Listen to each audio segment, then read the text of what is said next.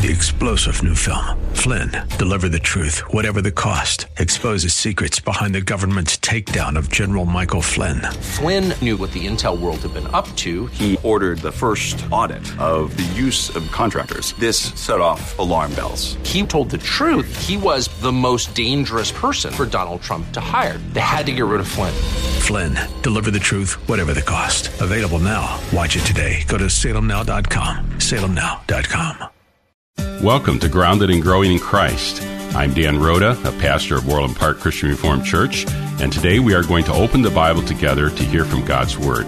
To hear all of the messages in this series, please visit groundedandgrowingradio.com. There you can learn more about this audio ministry, and we'd love if you'd consider providing financial support by making a gift of any amount. If you're not part of the local church, Orland Park Christian Reformed Church welcomes you to worship with us this Sunday as we gather to worship and hear the Word of God proclaimed. You can learn more about our church at groundedandgrowingradio.com. We're gathered here today at Orland Park Christian Reformed Church.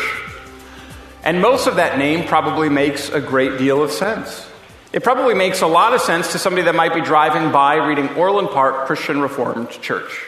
Orland Park, well, that's the town that we live in, so that part makes a lot of sense. We know where Orland Park is. Christian, we have a, a, a significant understanding. If you have any sort of even brief understanding of what Christianity is or the church is, you know what Christian means. It signifies one that has been saved by Christ Jesus, one that's been bought by Him, one that belongs to Him. It means a, a follower of Jesus Christ. You probably understand that church part. That's a recognizable word. It's the place where the redeemed of the Lord gather together to, to worship God. It is actually that body bought by Christ Jesus, that body as it exists in worship on the Lord's Day and Sunday, and as it's uh, scattered throughout the world, throughout the week. You get that, that word church, but that word reformed might be the confusing word. If you were at Orland Park Christian Reformed Church, what's that reformed all about?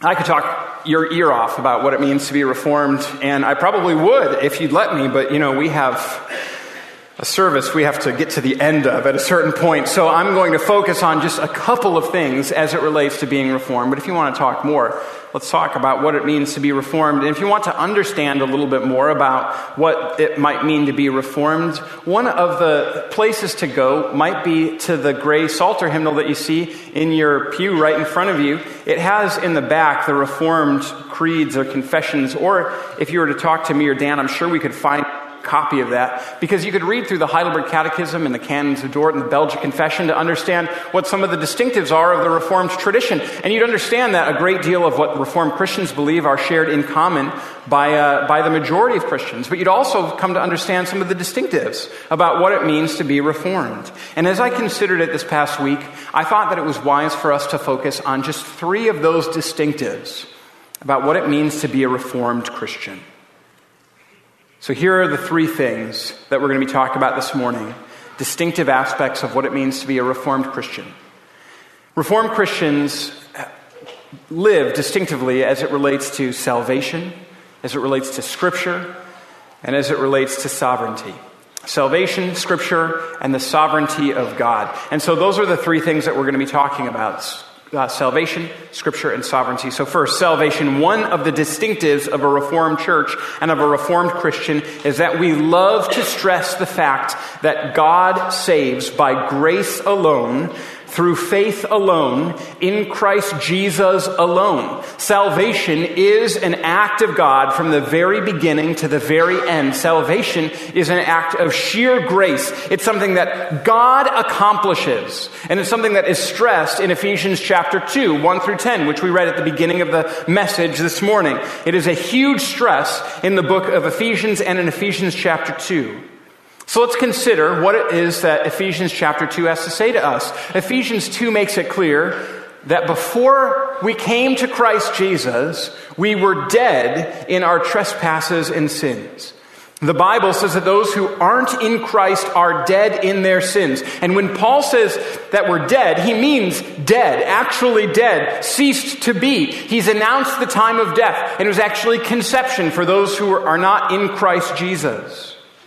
It means that we have no power to save ourselves in and of ourselves. It means that we follow our passions. It means that we are, uh, are dead in our ways of thinking, and in our ways of acting, and you can see that in the world in which we live.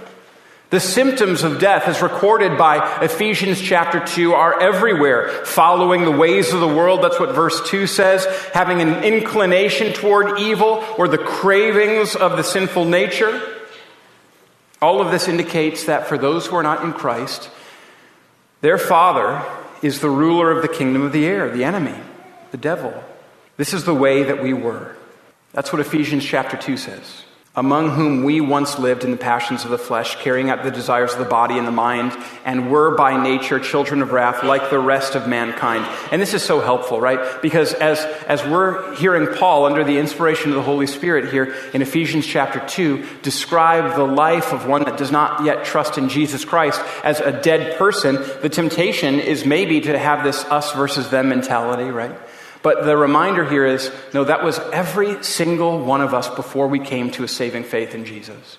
Not a one of us had the power to save ourselves. Not a one of us had the power or the ability or the might to redeem ourselves. We were in the exact same place as the rest of the world before God acted. Before God acted to save and to redeem us. Our hearts were just as the world's hearts described in Jeremiah 17, verse 9, as deceitful above all things and beyond cure.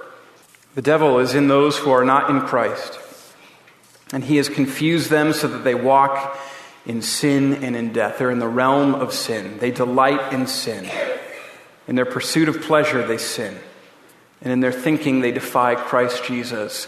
And that was you and me. That was you and me, dead in our trespasses and sins before coming to faith in Jesus Christ. And then in verse 4, this entire section of Scripture switches.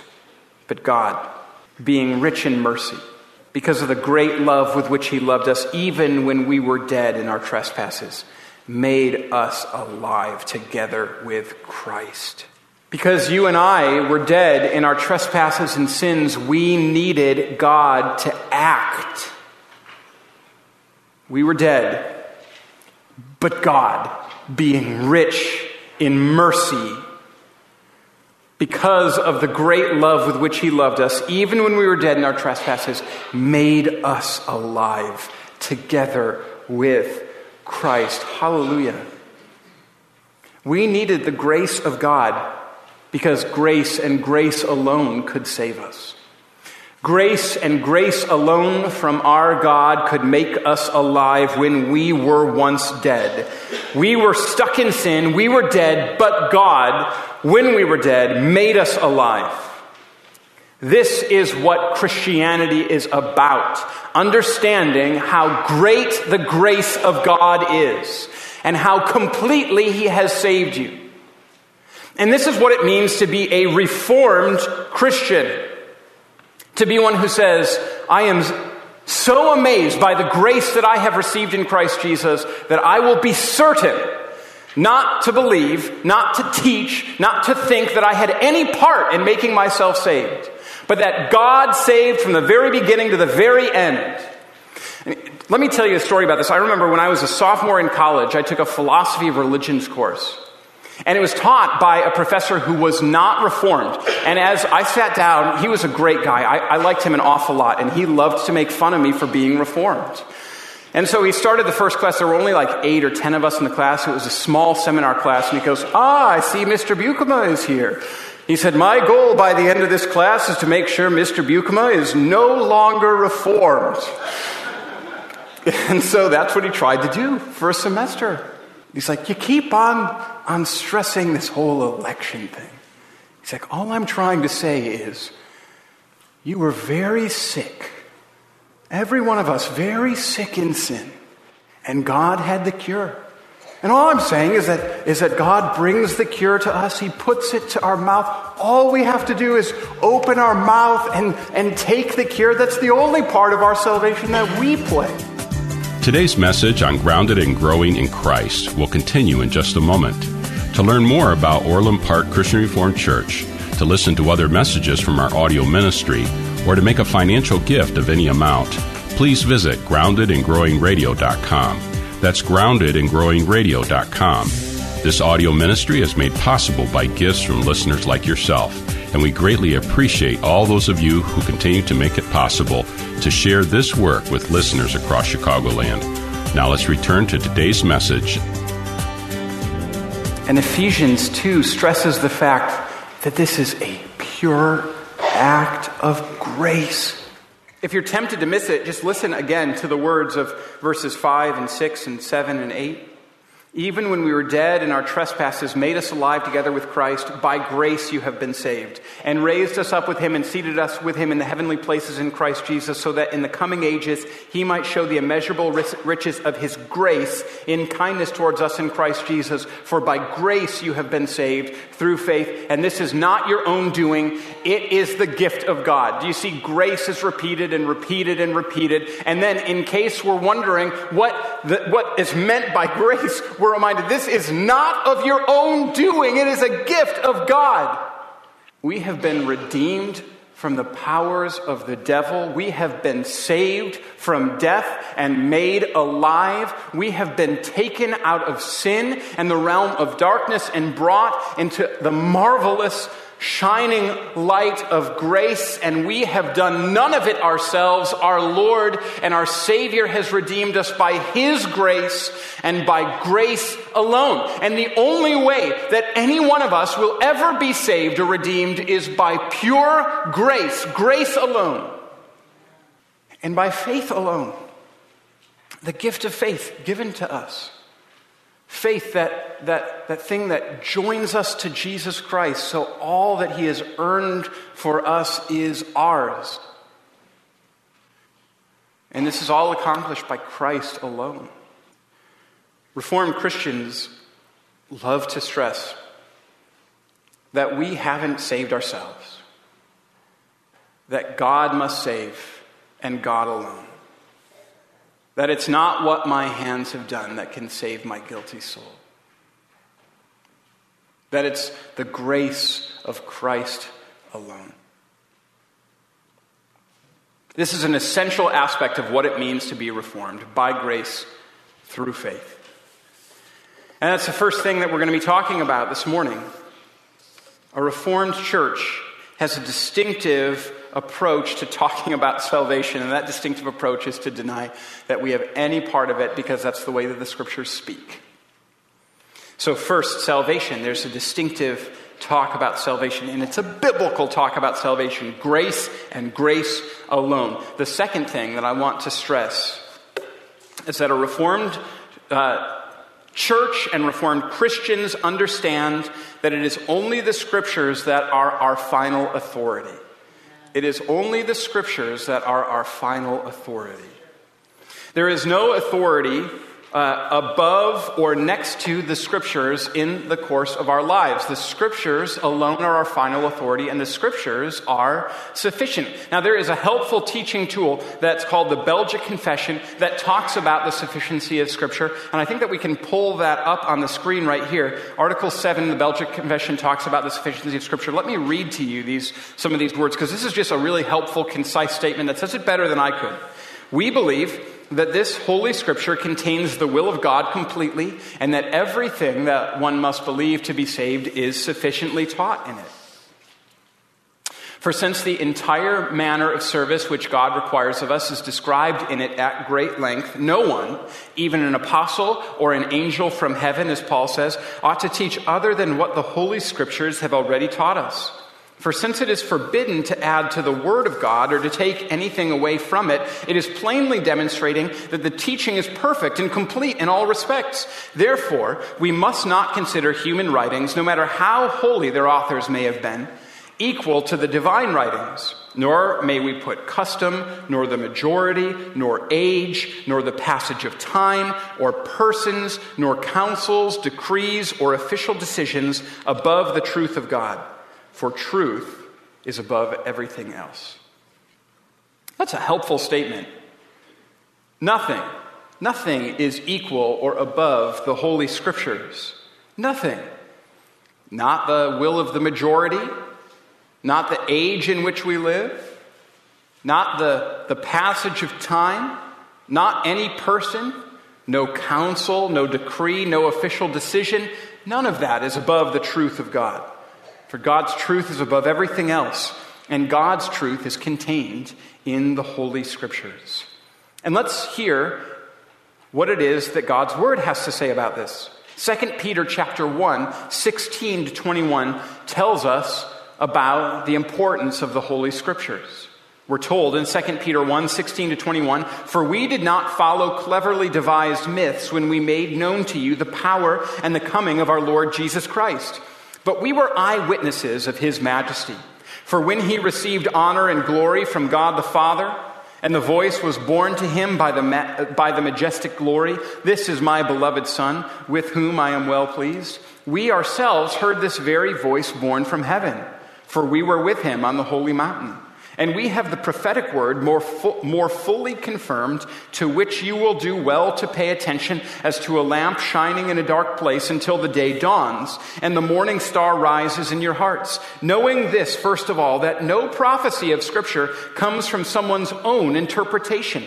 For no prophecy was ever produced by the will of man, but men spoke from God as they were carried along by the Holy Spirit. That's 2 Peter 1 16 to 21. And 2 Peter 1 16 to 21 gives us three reasons that Scripture and that Scripture alone should be our final authority. The first reason that Scripture should be our final authority is that the Bible is true. The Scriptures are true. 2 Peter 1 16 to 21 says, we didn't, we didn't follow cleverly invented stories when we told you about the power and coming of our Lord Jesus Christ, but we were eyewitnesses of His majesty. This is something that is stressed throughout the scriptures, particularly in the New Testament. We saw Jesus. We, we were able to, to touch him. We were able to observe him with our eyes. We saw him. We saw him die. We saw him rise again from the dead. We are eyewitnesses of this. And Second Peter says, we're not making this up. This isn't some cleverly invented story. I actually, I heard the voice of the Lord as I was following Jesus. I saw the transfiguration on the holy mountain. I witnessed Christ Jesus. And everything that I've seen, that's what I'm recording for you. These aren't clearly, cleverly invented stories. This is true. This is the Word of God. They lay out the stakes. They say this means that if this stuff isn't true, it isn't helpful. You know, some people, some people will say, you know, I don't really, I don't believe that, that the Bible is inspired, but I still believe that it's a helpful book. That's something that I hear with a fair bit of regularity. I don't believe the Bible is inspired. I don't believe that the Bible is infallible, but I still think it's helpful for people to read. Well, if it's not true, it's not helpful. If it's not true, it's just cleverly invented stories, and therefore it is unhelpful. But if it is true, it is saving. And since Scripture is true, it is saving. And so Scripture and Scripture alone must be our final authority because Scripture is true. These aren't cleverly devised myths, these are true stories. This is God speaking. Reason number two that Scripture and Scripture alone should be our final authority Scripture is certain. Peter talks about, talks about hearing the voice of God. And then he says this in verse 19 We have the prophetic word more fully confirmed, which you will do well to pay attention as to a lamp shining in a dark place until the day dawns and the morning star rises in your hearts.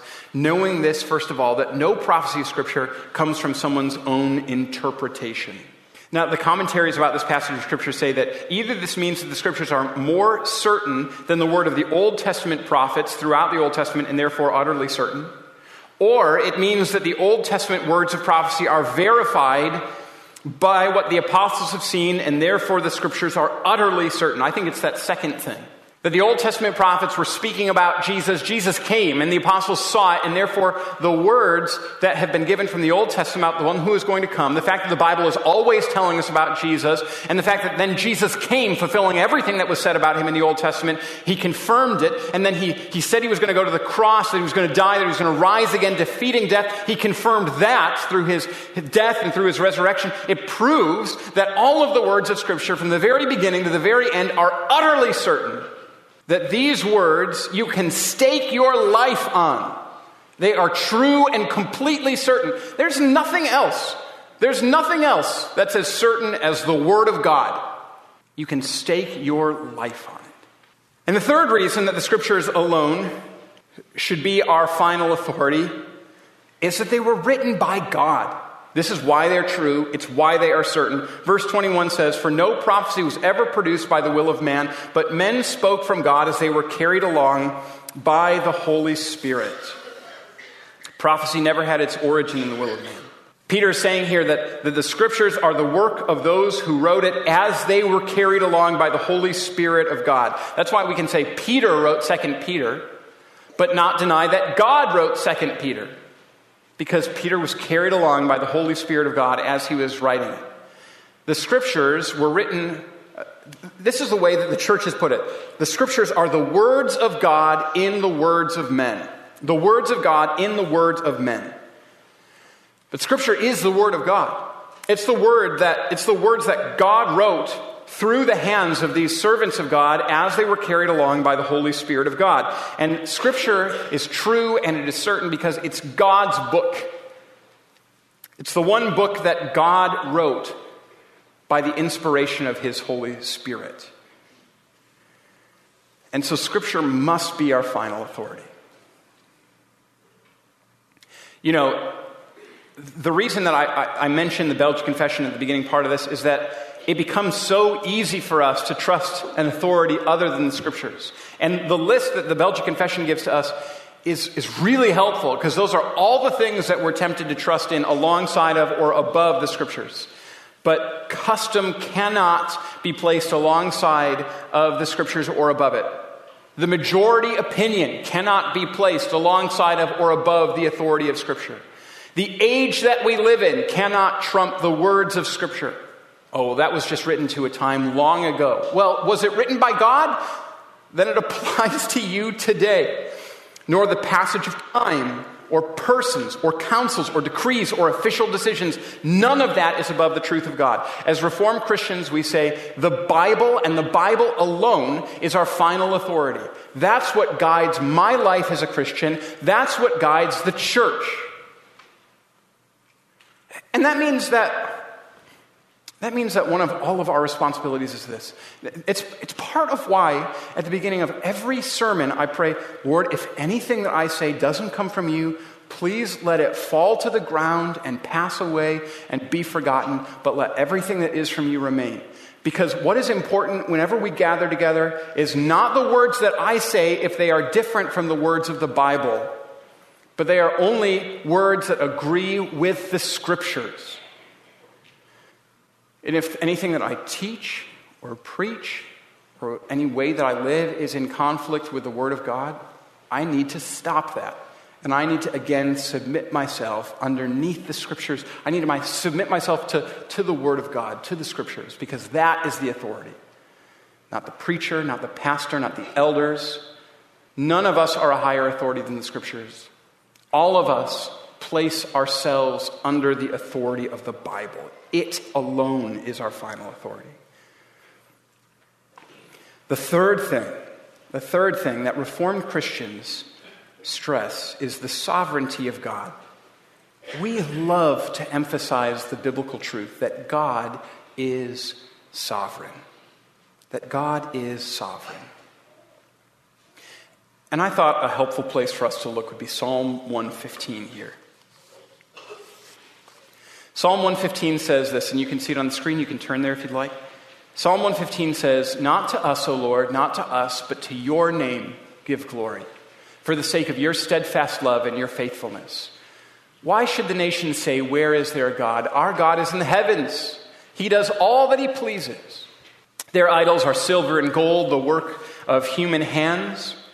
They have mouths, but do not speak, eyes, but do not see. They have ears, but do not hear, noses, but do not smell. They have hands, but do not feel, feet, but do not walk, and they do not make a sound in their throat. Those who make them become like them. So do all who trust in them. Verse 3 says that God is in heaven. He does whatever he pleases. Psalm 115 testifies to us what the scriptures testify to us that God is in utter control that he is completely sovereign, that he is the king, that his throne is in heaven, which means that his authority is over all the earth. And because God is in authority over everything, he is the one that has control over everything. God is in utter control. There is nowhere that you can go where he does not see. My prayer is that the Lord speaks to you through his word that we cultivate grateful hearts to Him and flourish in a world searching for the hope that we find only in Jesus. To hear more about gratitude, to learn about Orland Park Christian Reformed Church, or to support our work preaching the Bible on AM 1160 through this audio ministry, visit us today at groundedandgrowingradio.com. I'm Pastor Dan Rhoda, and on behalf of the Orland Park Christian Reformed Church, we want to thank you for your support and partnership in proclaiming the Bible here on AM 1160. If you're not part of a local church, Orland Park Christian Reformed Church welcomes you to worship with us this Sunday. You can find all the details online at groundedandgrowingradio.com. Thanks again for joining us, and until next time, may God bless you. Grounded and Growing in Christ can be heard weekdays at 2 p.m. on AM 1160. I'm Derek Buikema, pastor of Orland Park Christian Reformed Church. This month we're focusing on the topic of gratitude throughout the Bible, exploring how God has instructed us to flourish in the world with hearts grateful and thankful to God. If you're not a part of a local church, Orland Park Christian Reformed Church welcomes you to worship with us this Sunday as we gather to worship and hear the Word of God proclaimed. You can learn more about our church at groundedandgrowingradio.com.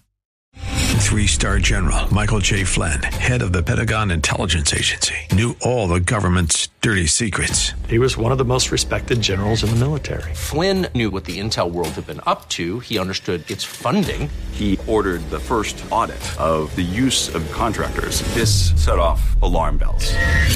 The explosive new documentary, Flynn, Deliver the Truth, Whatever the Cost, and covers the facts behind this scandal. Flynn told the truth. He was the most dangerous person for Donald Trump to hire. I find out the worst enemy that I'm going to face in my life is right here in America. They took my assessment and they wanted me to change it. And I was like, I'm not changing it. They had to get rid of Flynn with in depth interviews, archival footage, and never before seen personal records of the man behind the headlines. I just felt like I was drowning. Flynn, deliver the truth, whatever the cost. Available now. Watch it today. Go to salemnow.com. Salemnow.com.